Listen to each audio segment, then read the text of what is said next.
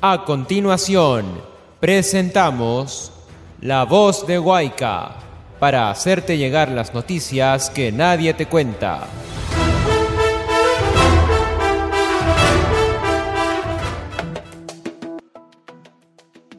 Hoy en nuestro informe especial, en Puno y en Ayacucho celebran los carnavales y las fiestas patronales sin olvidar a las víctimas de la represión policial y militar durante las protestas. Pero antes, vamos con el resumen de la semana, las noticias que no debes perder de vista. militante aprista, está detrás de denuncia penal contra fiscales y periodista Gustavo Gorriti. La denuncia penal fue presentada por Luis Ángel Calla, afiliado al partido aprista y ex consejero regional de Moquegua, y acusa a los fiscales Rafael Vela, Domingo Pérez y al periodista Gustavo Gorriti de impedir la salida del país de Alan García cuando estaba investigado por caso Odebrecht. Allanan vivienda de cómico Jorge Benavides por investigación a su esposa y hermano por lavado de activos. La policía y fiscalía allanaron la vivienda del cómico Jorge Benavides en el marco de la investigación por lavado de activos a la esposa del cómico, Karim Marengo, quien estaría vinculada al exalcalde del distrito de San Juan del Urigancho, sentenciado por enriquecimiento ilícito y lavado de activos. La investigación alcanza al también cómico Alfredo Benavides. 72% considera que las protestas son necesarias para visibilizar demandas de la ciudadanía. Según la encuesta del Instituto Nacional de Estudios Peruanos, IEP, un 72% se mostró a favor de las protestas y dijo que son necesarias para que las demandas del pueblo se hagan escuchar. En tanto, solo un 18% dijo que las protestas perjudican a la imagen del país. La percepción positiva de las protestas se concentra mayormente fuera de Lima, donde alcanza un 75% de respaldo en ciudades y 71% en zonas rurales, Mientras tanto, en la capital el respaldo es del 67%. Fujimorismo pretende cambiar la forma de elección del presidente de la Junta Nacional de Elecciones. Proyecto de ley Fujimorista plantea que el presidente del Jurado Nacional de Elecciones sea elegido entre los cinco miembros titulares que integran el Pleno de la institución electoral.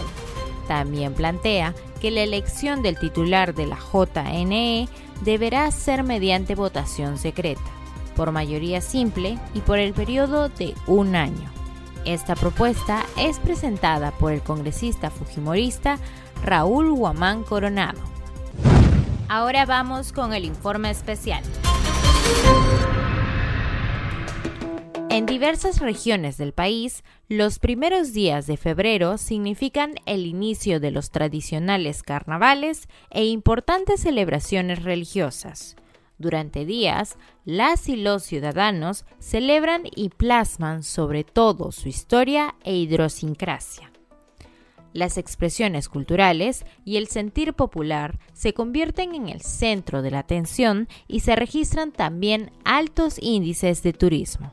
Sin embargo, en medio de las celebraciones, en dos de las regiones más golpeadas por las masacres perpetradas durante el régimen de Dina Boluarte, decidieron ofrecer un espacio para la memoria de las víctimas a un año de sus asesinatos. En Puno, Días antes del inicio de las celebraciones por la Virgen de la Candelaria, diferentes organizaciones y dirigentes ya habían enviado un mensaje claro para el gobierno rechazaron firmemente la presencia de Dina Boluarte y Alberto Otárola, ya que lo consideraban una ofensa y una provocación.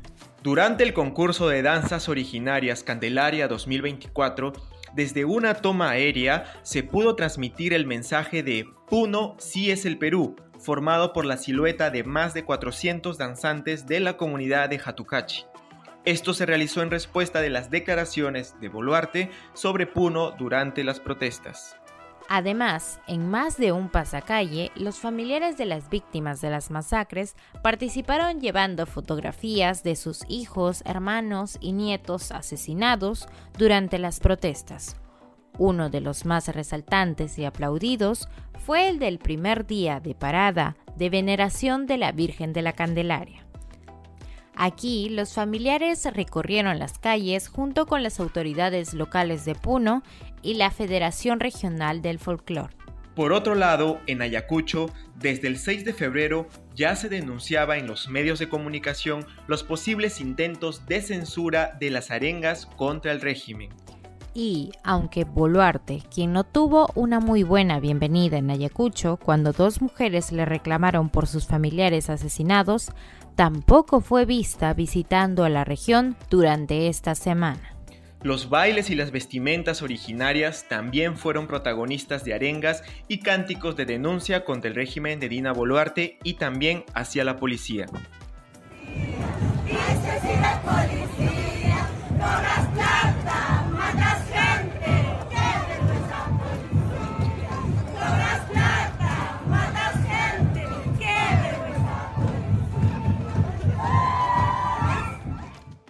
Asimismo, se registraron ataques de la policía contra las comparsas que denunciaban el régimen de Dina Boluarte e impidieron que sigan sus recorridos durante los pasacalles.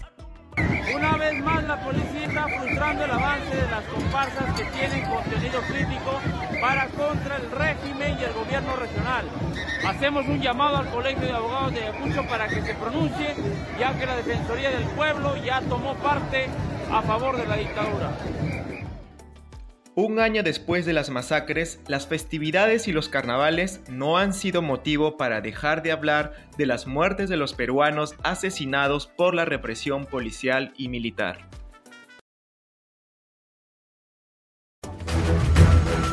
Esto fue La Voz de Huayca, para hacerte llegar las noticias que nadie te cuenta.